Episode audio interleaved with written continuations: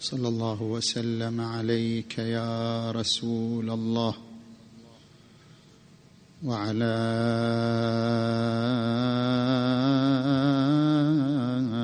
أهل بيتك المنتجبين يا ليتنا كنا معكم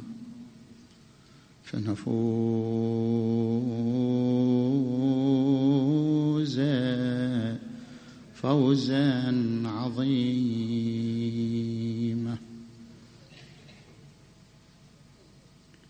أعوذ بالله من الشيطان الغوي الرجيم. بسم الله الرحمن الرحيم. كتب عليكم الصيام كما كتب على الذين من قبلكم لعلكم تتقون. آمنا بالله صدق الله العلي العظيم.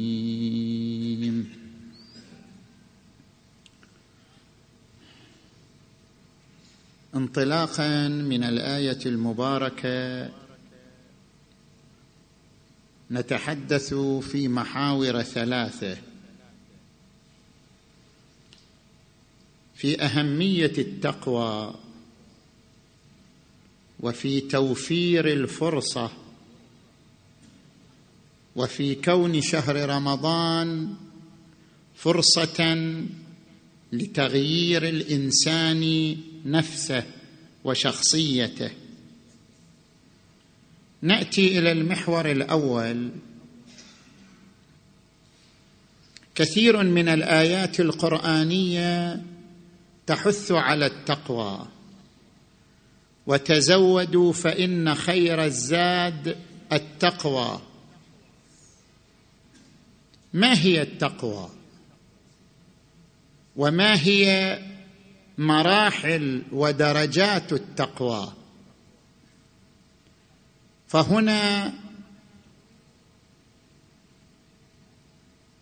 فهنا أمران نتحدث فيهما عن أهمية التقوى وقيمتها الإيجابية الكبرى. ما هي التقوى؟ التقوى مأخوذة من الوقاية. ولكن ما هي الوقايه هناك صيانة انعزالية وهناك صيانة بنائية. فرق بين الأمرين. هناك فرق بين التقوى الانعزالية وبين التقوى البنائية. ما هو الفرق بينهما؟ لاحظوا الإنسان إذا أصابه الخوف من المرض أو أصابه الخوف من الآفات فهو يسعى لنوعين من الصحة. هناك صحة إنعزالية هناك صحة بنائية. الصحة الإنعزالية أن ينعزل عن مواطن الأوبئة. أن يبتعد عن مواطن الأمراض أن يبتعد عن كل موقع قد يتجلى وقد يبدو فيه علائم المرض أو علائم الوباء. هذه تسمى صحه انعزاليه لأنه انعزل عن مواطن الأوبئة أصبح صحيح الجسم وإلا فهو ضعيف البنية. معرض لضعف المناعة معرض لاكتساب الأمراض ولكن لأنه انعزل عن مواطن الوباء والمرض استطاع أن يحافظ على صحة جسمه. أما النوع الآخر وهو الصحة البنائية فهي المهم. أن يكون الجسم قوي البنية سواء وضعته في بيئة ملوثة أو وضعته في بيئة صحية. هو الجسم صحيح. هو الجسم قوي البنية. الجسم إذا اعتمد على الغذاء الكافي واعتمد على الرياضة البدنية السليمة امتلك الصحة البنائية. الصحة الانعزالية لا قيمة لها. القيمة للصحة البنائية لا للصحة الإنعزالية. نفس الكلام في التقوى. التقوى على نوعين تقوى إنعزالية وتقوى بنائية. التقوى الإنعزالية أن يعتزل الإنسان مواطن المعصية أن يبتعد الإنسان عن المحيط السيء. أن يبتعد الإنسان عن الأصدقاء الذين يحركون فيه روح المعصية.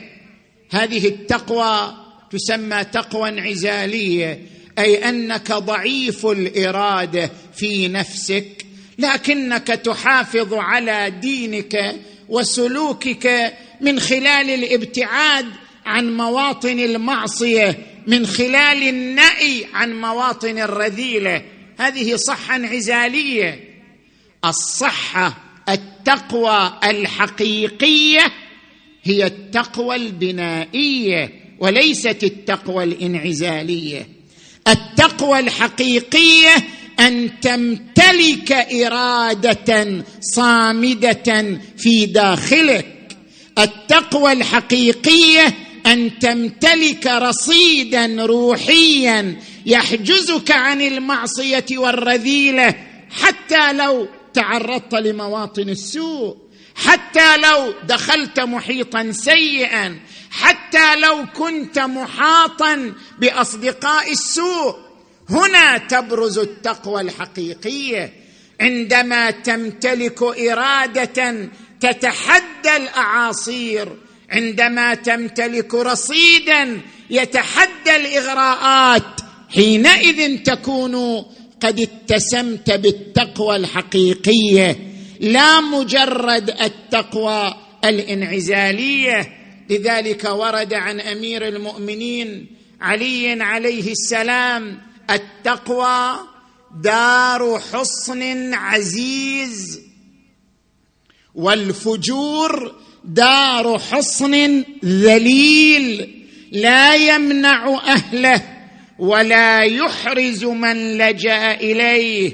التقوى حصن عزيز إذا كانت تقوى بنائية. وتزودوا فإن خير الزاد التقوى. ما هي درجات التقوى؟ ما هي مراتب التقوى؟ هذه التقوى البنائية التي نحن ندعو إليها ما هي مراتبها ودرجاتها؟ الدرجة الأولى من التقوى البنائية أن تحجزك هذه التقوى عن الكبائر. على الأقل تترك الكبائر. على الأقل أن لا تخترق الخطوط الحمراء. على الأقل أن لا ترتكب كبائر الذنوب. إن تجتنبوا كبائر ما تنهون عنه نكفر عنكم سيئاتكم. أول درجة من درجات التقوى أن تمتنع عن كبائر الذنوب. هذه درجة كثير من المؤمنين قد يتوفر عليها. هذه الدرجة يعبر عنها حديث أمير المؤمنين علي عليه السلام. أصدقاؤك ثلاثة وأعداؤك ثلاثة. أصدقاؤك صديقك صديق صديقك عدو صديقك.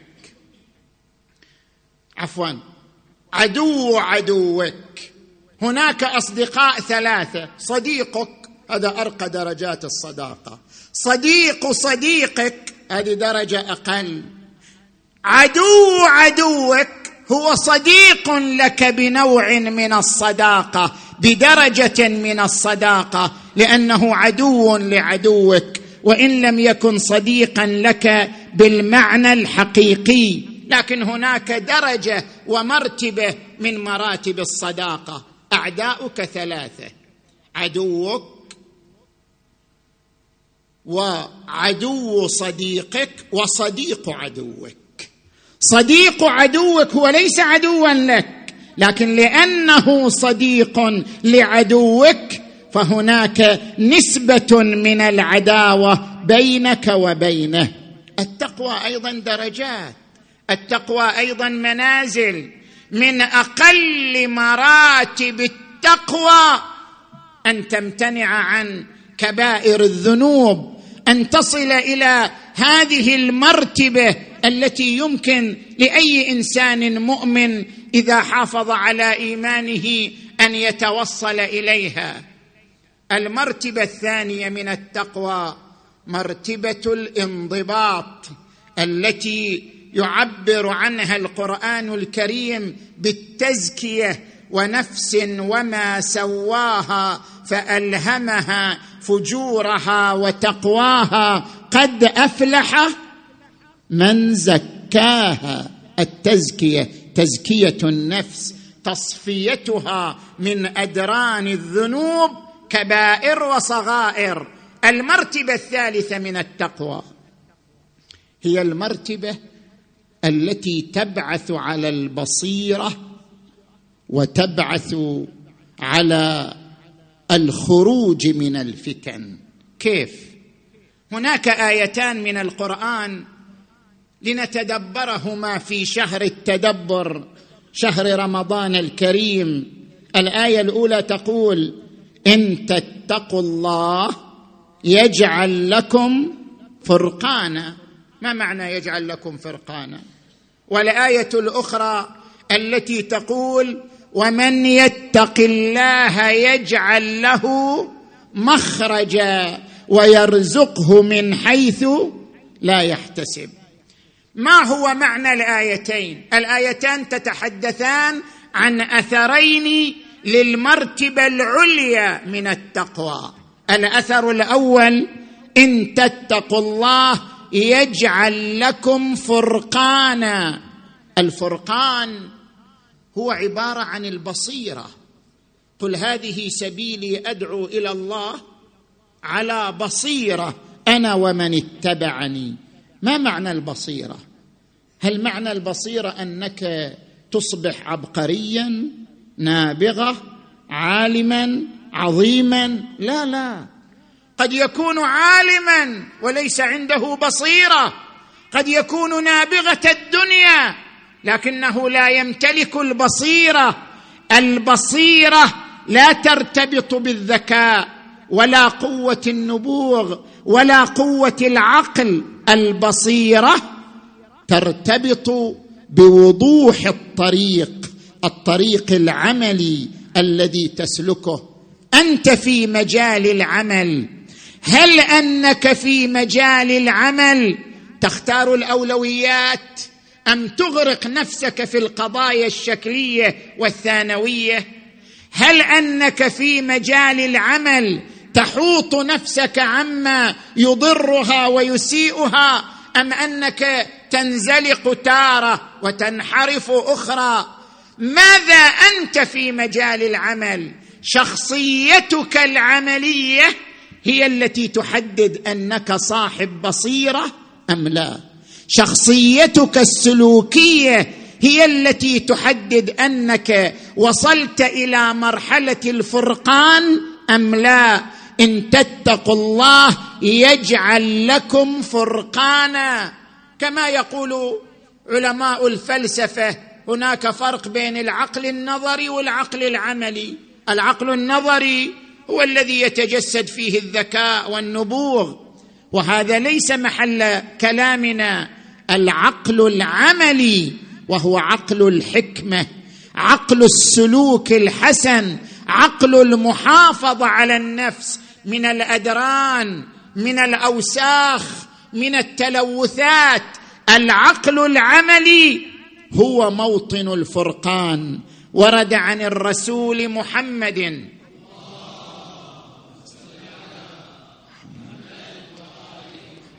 من أخلص لله أربعين صباحا جرت ينابيع الحكمة من قلبه على لسانه. الإخلاص هو الذي يمنحك التقوى. التقوى هي التي تمنحك الحكمة. الحكمة هي الفرقان هي البصيرة. إن تتقوا الله يجعل لكم فرقانا.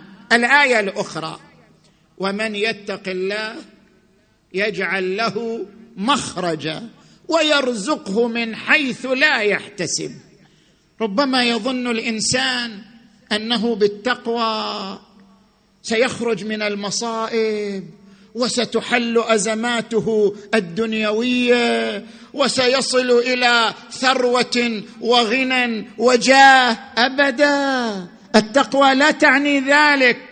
قد يكون المتقي مبتلى بمصائب الدنيا بأسرها. قد يكون المتقي مبتلى بالفقر قد يكون المتقي مبتلى بالاضطهاد. التقوى لا تعني الخروج من مآزق الدنيا وأزماتها. لا ليست التقوى كذلك. اذا ما هو المقصود؟ ومن يتق الله يجعل له مخرجا ويرزقه من حيث لا يحتسب. أما المخرج فقد أوضحه الإمام أمير المؤمنين علي عليه السلام عندما قال من اتقى الله جعل الله له مخرجا من الفتن.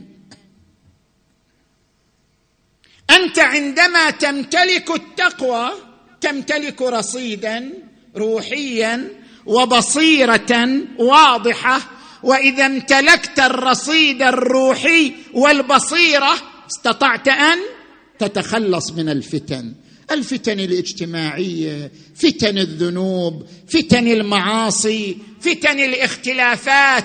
المتقي هو الذي يسير سيرا منتظما. لا تتغلبه الفتن. لا تقوى عليه الإغراءات والإثارات. فتنة النفس أو فتنة اجتماعية. يجعل له مخرجا من الفتن ونورا من الظلم. وأما قوله تبارك وتعالى ويرزقه من حيث لا يحتسب. ما هو الرزق؟ ثروة؟ منصب؟ جاه؟ لا. الرزق هو عبارة عن الاطمئنان. أعظم رزق يبحث عنه الإنسان في هذه الدنيا أن يعيش مطمئنا. أن يعيش هادئ الداخل مستقر الداخل. لا يعيش قلقا لا يعيش اضطرابا يعيش نفسية مستقرة حتى لو كان فقيرا مدقعا حتى لو كان ذليلا. في مجتمعه إلا أنه يعيش استقرارا نفسيا. هذا أعظم الرزق. والذين آمنوا وتطمئن قلوبهم بذكر الله. ألا بذكر الله؟ تطمئن القلوب. اذا عندما تقول الآية المباركة كتب عليكم الصيام كما كتب على الذين من قبلكم لعلكم تتقون. لعلكم بممارسة هذه الحالة من مقاومة الجوع والعطش والإغراءات والإثارات. لعلكم تمتلكون إرادة يعبر عنها بالتقوى. لعلكم تحصلون على أقل مراتب التقوى. وهو البعد عن الكبائر والفواحش. لعلكم تتقون. نجي إلى المحور الثاني من حديثنا. صلوا على محمد وآل محمد.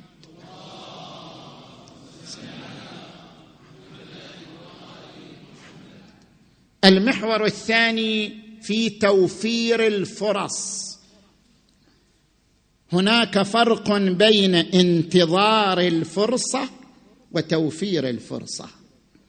نحن دائما سلوكنا هو انتظار الفرصة لا توفير الفرصة. نحن لا نصنع الفرصة نحن ننتظرها. يقال لك لماذا لا تمارس الرياضة؟ وأنت تحتاج أن تمارس الرياضة حتى تحافظ على صحتك. تقول مشاغلي كثيرة أنتظر إن شاء الله. تصير عندي فرصة وأمارس الرياضة لأحافظ على صحتي ولياقة بدني. أنت ممن ينتظر الفرصة لا ممن يوفر الفرصة. يقال لك لماذا لا تزور أرحامك أهلك أقرب الناس إليك؟ مشغول بالعمل. أغلب أيامي مشغول. ما أرجع إلا وقت متأخر من الليل. أنتظر إن شاء الله فرصة وأزور فيها أرحامي وأقربائي. اذا أنت ممن ينتظر الفرصة لا ممن يوفر الفرصة. ننتظر أن تحل هناك فرصة. تسأل مثلا لماذا أنت تعيش روتين روتين قاتل في عملك في طريقة حياتك؟ تقول والله ما عندي وقت حتى أرتب أموري. إن شاء الله. من تصير فرصة سوف أنظم أموري وأنسق حياتي. أنت تعيش بلغة انتظار الفرصة. بينما الإنسان الموضوعي الإنسان الذي قرأ الحياة قراءة موضوعية روحه روح توفير الفرصة وصنعها لا روح انتظار الفرصة. لذلك الروح التي تنتظر الفرصة هي روح الاستسلام. تستسلم للظروف تستسلم للقضايا المادية تستسلم لثقل الحياة. كلما تعقدت الحياة من الناحية المادية أصبحت أكثر عبئا وأكثر ثقلا على قلوبنا وأرواحنا. لذلك عندما نستسلم لهذا الثقل المادي نعيش روح انتظار الفرصة. أما الإنسان الذي يقول أنا لم أخلق فقط للوظيفة ولم أخلق فقط للعمل ولم أخلق فقط لكسب المال. أنا خلقت لمهام أرقى وأرفع وأنبل من هذه الأجواء المادية. اذا أنا يجب أن يكون ممن يخلق الفرصة. أنا روحي روح مبادرة لا روح استسلام. ممن يخلق الفرصة لا ممن ينتظر الفرصة. قارنوا بين هاتين الروحين. في علم الإدارة وقارنوا بينهما في النصوص الشريفة. تعال إلى علم الإدارة.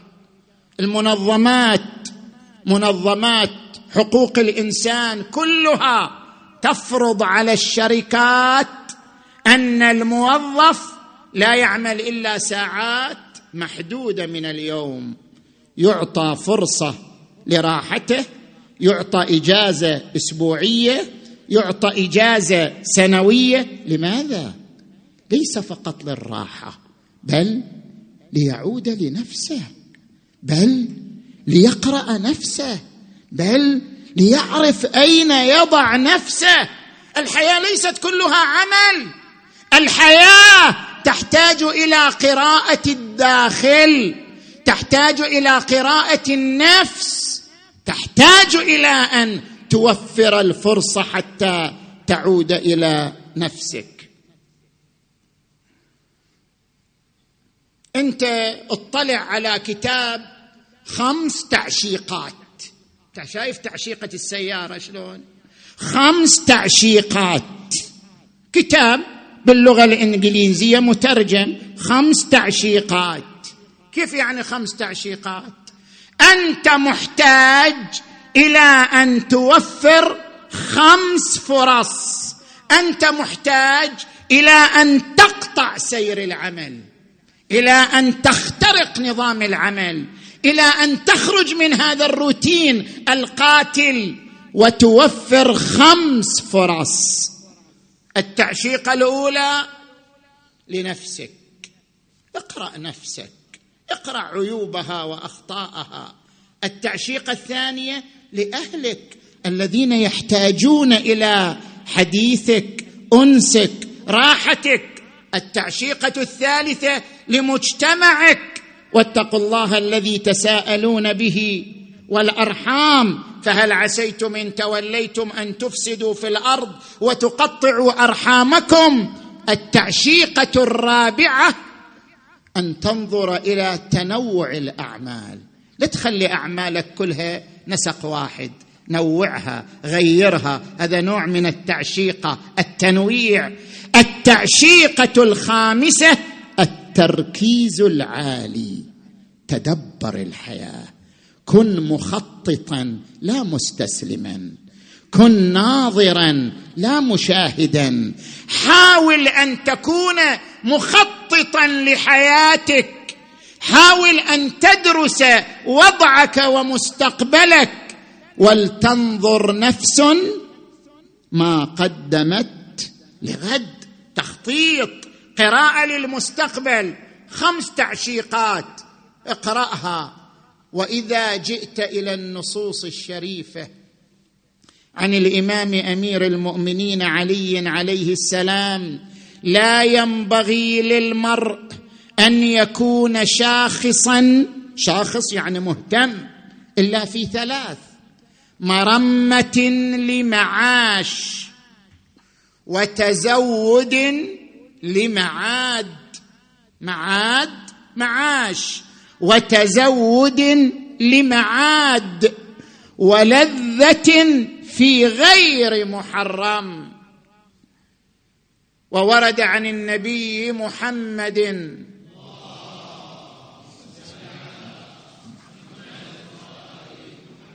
إن لربك عليك حق. ولأهلك عليك حق. ولجسمك عليك حق.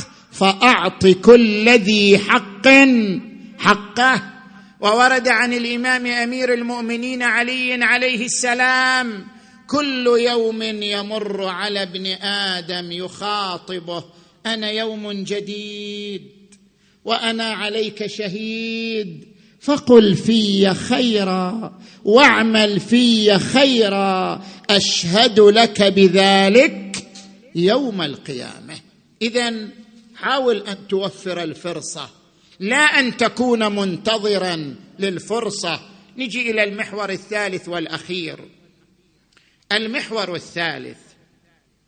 شهر رمضان فرصة للتغيير حتى نصل إلى درجة من درجات التقوى. لعلكم تتقون. كيف نحقق في شهر رمضان فرصة التغيير؟ شهر رمضان له عدة سمات إيجابية. السمة الأولى أنه يقطع الروتين ويحول زمانك إلى أجواء أخرى. لاحظوا الله تبارك وتعالى جعل العباده متنوعة الأوقات ما جعل كلها في وقت واحد. في اليوم ثلاثة أوقات في الأسبوع يوجد يوم جمعة. في السنة يوجد شهر للحج. في السنة يوجد شهر رمضان. في شهر رمضان توجد ليالي القدر. هذا التنويع في الأوقات الهدف منه أن تخرج من الروتين. الهدف منه أن تكسر هذا النسق. الهدف منه أن تستعيد النشاط الروحي لكي تشعر بلذة القرب من الله متجددة ومتوثقة نتيجة هذا التنويع في الأوقات. شهر رمضان يكسر الروتين يحول أجواءك إلى أجواء أخرى. هذه السمة الأولى. السمة الثانية شهر رمضان. شهر دعيتم فيه إلى ضيافة الله. الرسول صلى الله عليه وآله أيها الناس قد أقبل عليكم شهر الله شهر البركة والرحمة والمغفرة. شهر هو عند الله أفضل الشهور وأيامه أفضل الأيام ولياليه أفضل الليالي وساعاته أفضل الساعات. ثم يقول شهر دعيتم فيه إلى ضيافة الله وجعلتم فيه من أهل كرامة الله. دققوا في هذه العبارة. شنو الفرق بين دعيتم وجعلتم؟ الضيافة باختيارك أنت. تريد تصير ضيف ما تريد تصير ضيف باختيارك. لذلك أنت تدعى للضيافة وتجيب. أما الكرامة فليست باختيارك. الله جعلك ذا كرامة في هذا الشهر. الله لم يخ... لم ين... لم ينتظر منك أن تختار. الله لا ينتظر منا أن نختار أن نكون ذا كرامة أو لا نكون ابدا. جعلنا ذا كرامة. شئنا أم أبينا؟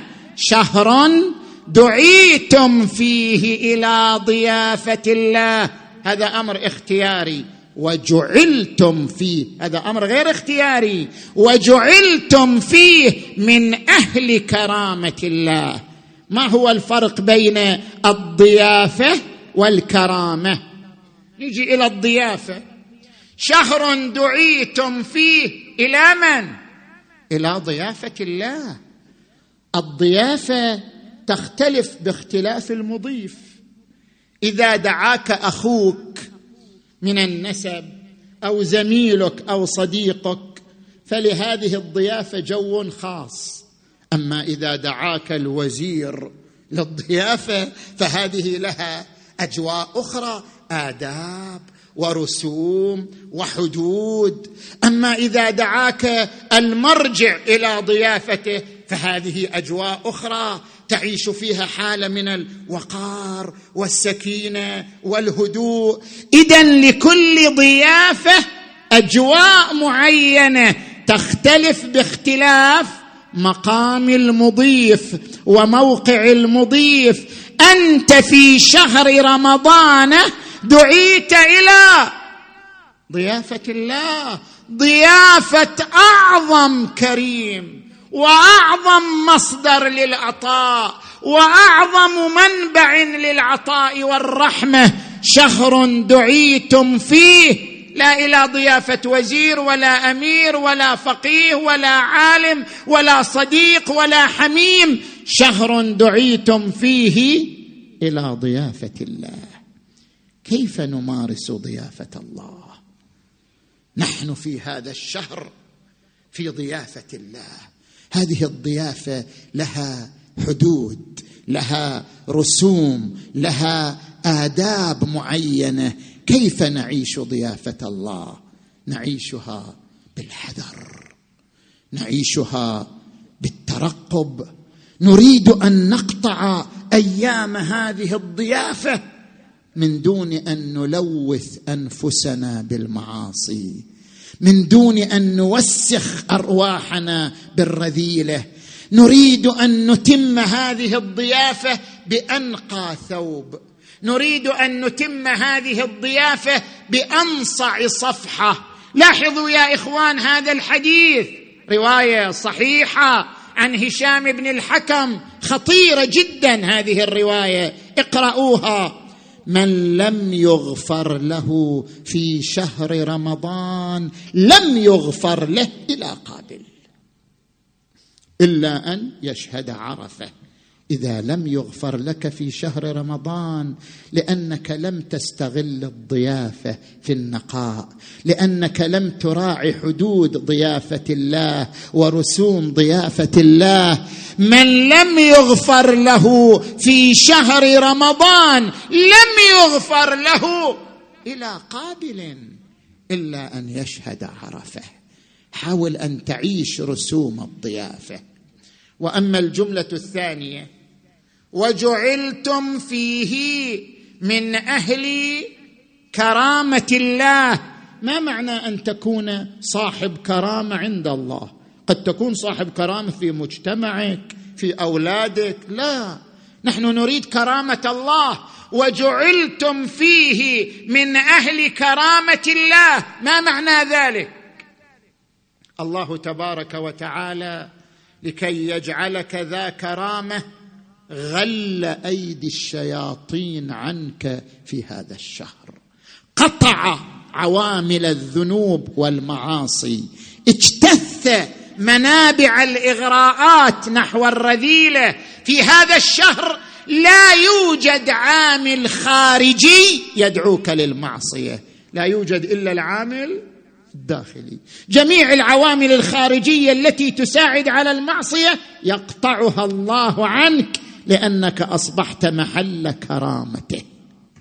ما بقي إلا أنت ونفسك. فحاول أن تستغل هذه الفرصة الثمينة. أن ليس هناك عدو خارجي. أن ليس هناك عامل خارجي. أنا ونفسي.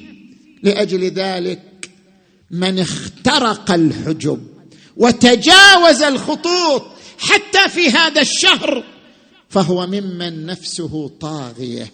فأما فأما من طغى وآثر الحياة الدنيا فإن الجحيم هي المأوى. أنت إذا وصلت إلى هذا الحد يعني دخلت تحت النفس الطاغية. كلا إن الإنسان ليطغى أن رآه استغنى. وجعلتم فيه من أهل كرامة الله. السمة الأخيرة التي نتحدث عنها في شهر رمضان أن شهر رمضان فرصة للتوبة فرصة للتغيير. شهر تملأ الملائكة فيه الأرض. شهر تغمر الرحمة فيه أرواحنا وقلوبنا. شهر نعيش فيه بركة دعاء نبينا وأئمتنا وقائم زماننا. عجل الله تعالى فرجهم الشريف. هذا الشهر العظيم ذو البركات العظيمة. فرصة للتغيير. كيف نعيش فرصة التغيير أيها الإخوان؟ هناك ثلاث آيات إذا تدبرناها تدبرنا معنى أن يكون شهر رمضان فرصة للتغيير. الآية الأولى يا أيها الإنسان إنك كادح إلى ربك كدحا فملاقيه. أنت في حالة كدح. يعني شنو في حالة كدح؟ أنت تسبح في بحر وأنت لا تشعر. الدنيا بحر متلاطم. أنت تسبح في هذا البحر. هناك من غار في قعر البحر لأنه لا يقدر على السباحة. هناك من يطفو تارة ويسقط أخرى. وهناك من يسبح بمهارة. الناس ثلاثة في هذه الدنيا. أنت تكدح أنت تسبح أنت تسبح في بحر لجي. انتقلت من ضفة ضفة عالم الذر وتذهب إلى ضفة ضفة عالم البرزخ.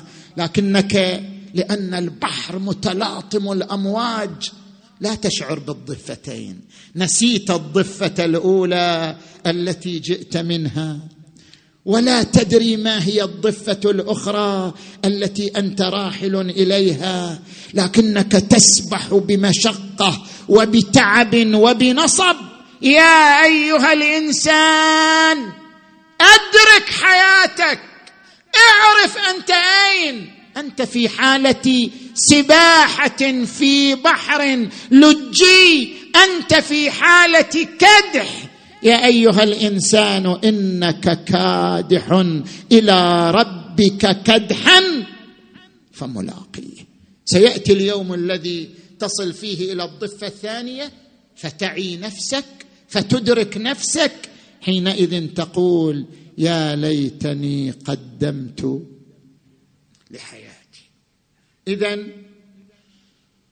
الآية الأولى تنبهك إلى أن الحياة حياة كدح وتعب فلا بد أن تلتفت إليها. الآية الثانية ألم يأن للذين آمنوا أن تخشع قلوبهم لذكر الله؟ إلى متى أنا منغمس في الذنوب؟ إلى متى أنا غارق في المعاصي؟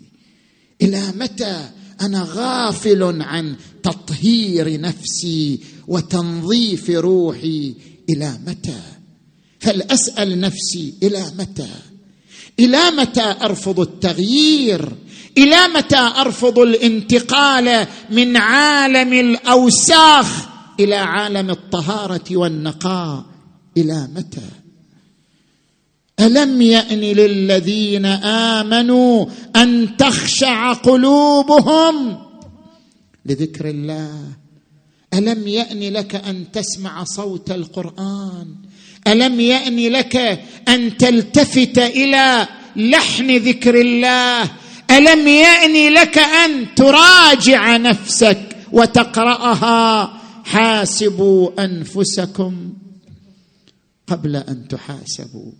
ضرار عندما دخل على معاوية بن أبي سفيان قال يا ضرار صف لي عليا. قال اعفني لا أستطيع أن أصفه. قال أبيت عليك إلا أن تصف لي عليا. ابتدأ ضرار يصف علي بن أبي طالب. ماذا قال في علي بن أبي طالب؟ قال كان والله بعيد المدى.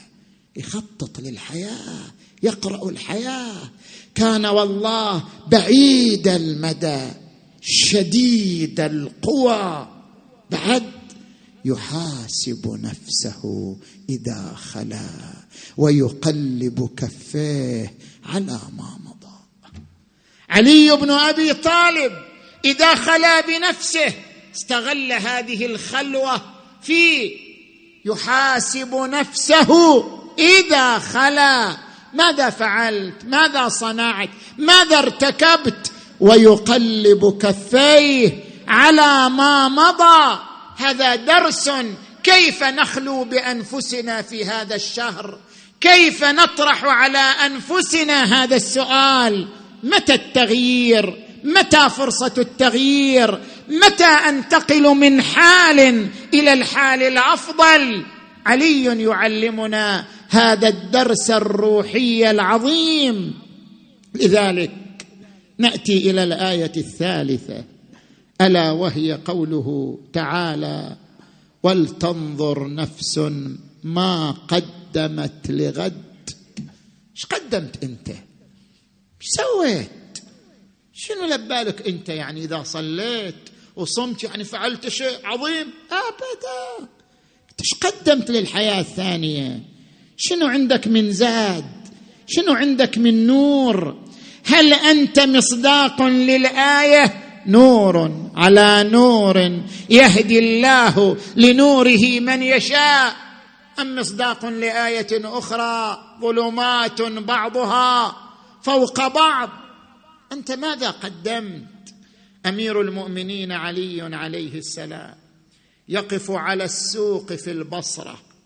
أهل السوق هذا يبيع هذا يشتري هذا يساوم هذا يحلف هذا يكذب هذا يغش هذه السوق. وقف عليهم فبكى حتى غرورقت عيناه بالدموع.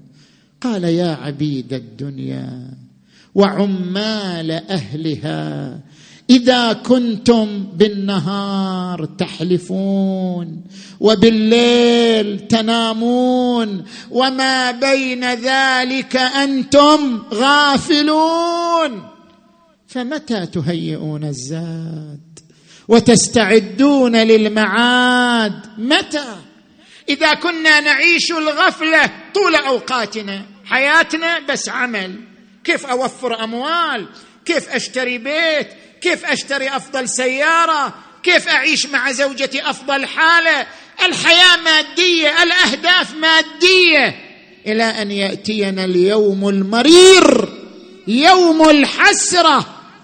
فمتى تهيئون الزاد وتستعدون للمعاد؟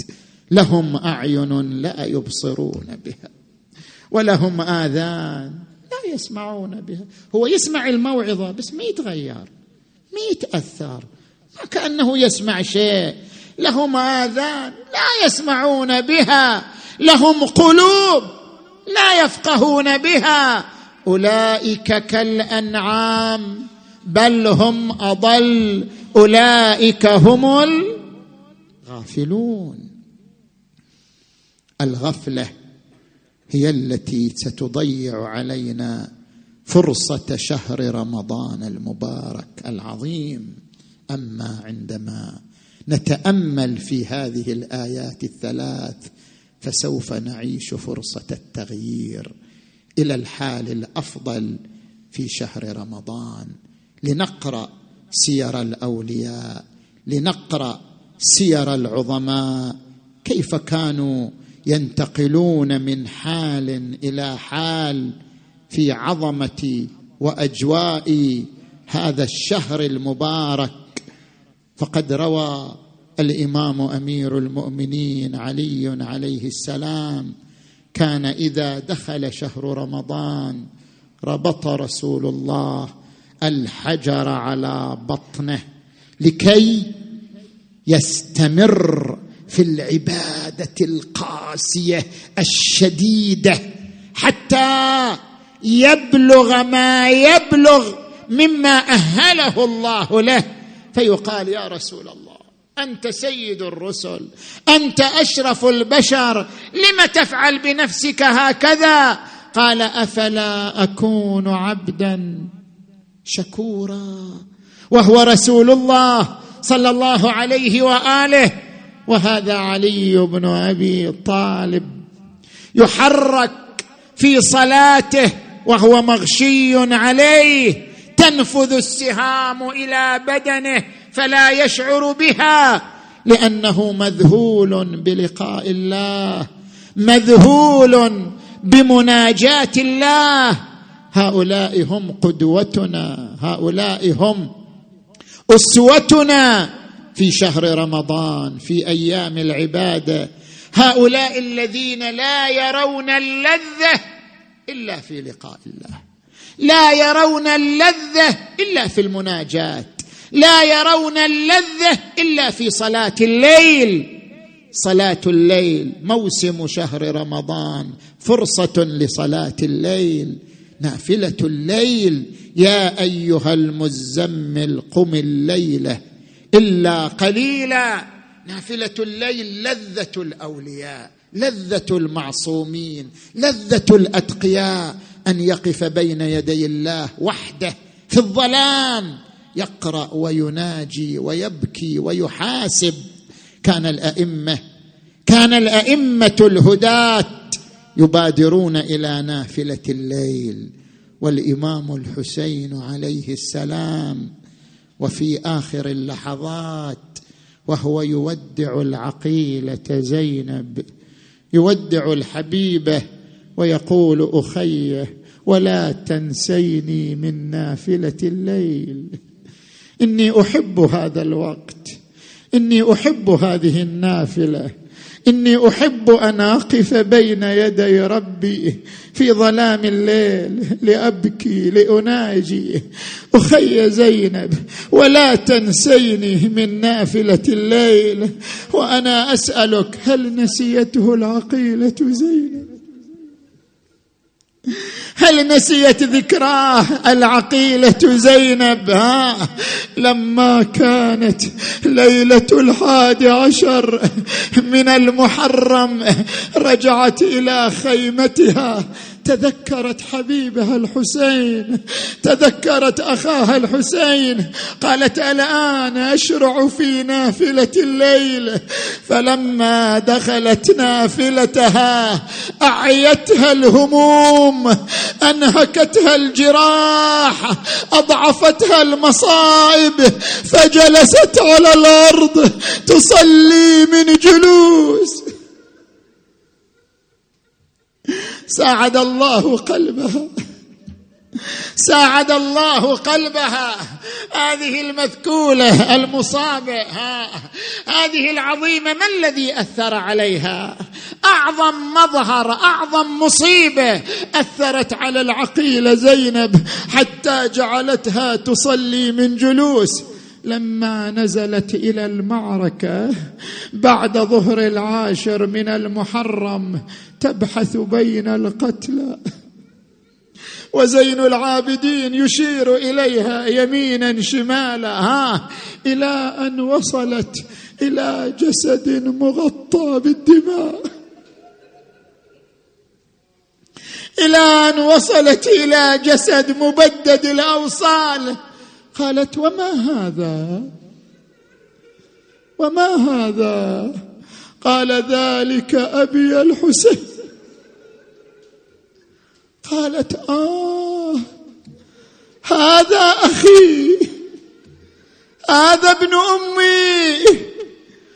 قطع مبضعة قطع مغطاة بالدماء. ساعد الله قلب العقيلة زينب. يا ميتا ترك الألباب. حائرتين تناوشته سهام الباغي راميتين وأعظم الخطب في الإسلام. داهيتين عار تجول عليه الخيل عاديتين ساقت له الريح منها زرا وردا. يا خويا فوق صاويبك يردوك. يرضى يا يا يا كنت ذخري وتحت الخيل خلاك خلاك ولا راعى وشرف جدا. يا يا يا يا جدا يا يا يا ياك ولا أبوك. ويلي ما حد حضر عنده وحفر قبره قبره. ولا أحد جاب كافوره وسدره. إيه والله خيل الأعوجية وطايا يا يا وطايا يا يا يا صدره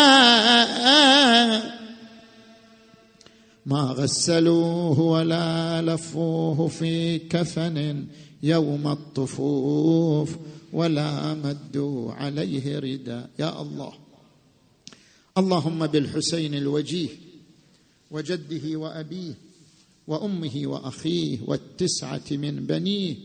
اللهم اغفر ذنوبنا واستر عيوبنا وكفر عنا سيئاتنا وتوفنا مع الأبرار واجعلنا في هذا الشهر الشريف من عتقائك من جهنم وطلقائك من النار وسعداء خلقك بمغفرتك ورضوانك يا أرحم الراحمين. اللهم اشف مرضانا ومرضى المؤمنين والمؤمنات واقض حوائجنا وحوائجهم. اللهم عجل فرج وليك وابن أوليائك. اللهم كن لوليك الحجة بن الحسن صلواتك عليه وعلى آبائه. في هذه الساعة وفي كل ساعة وليا وحافظا وقائدا وناصرا ودليلا وعينا حتى تسكنه أرضك طوعا وتمتعه فيها طويلا برحمتك يا أرحم الراحمين وإلى أرواح أمواتكم وأموات المؤمنين والمؤمنات الفاتحة تسبقها الصلوات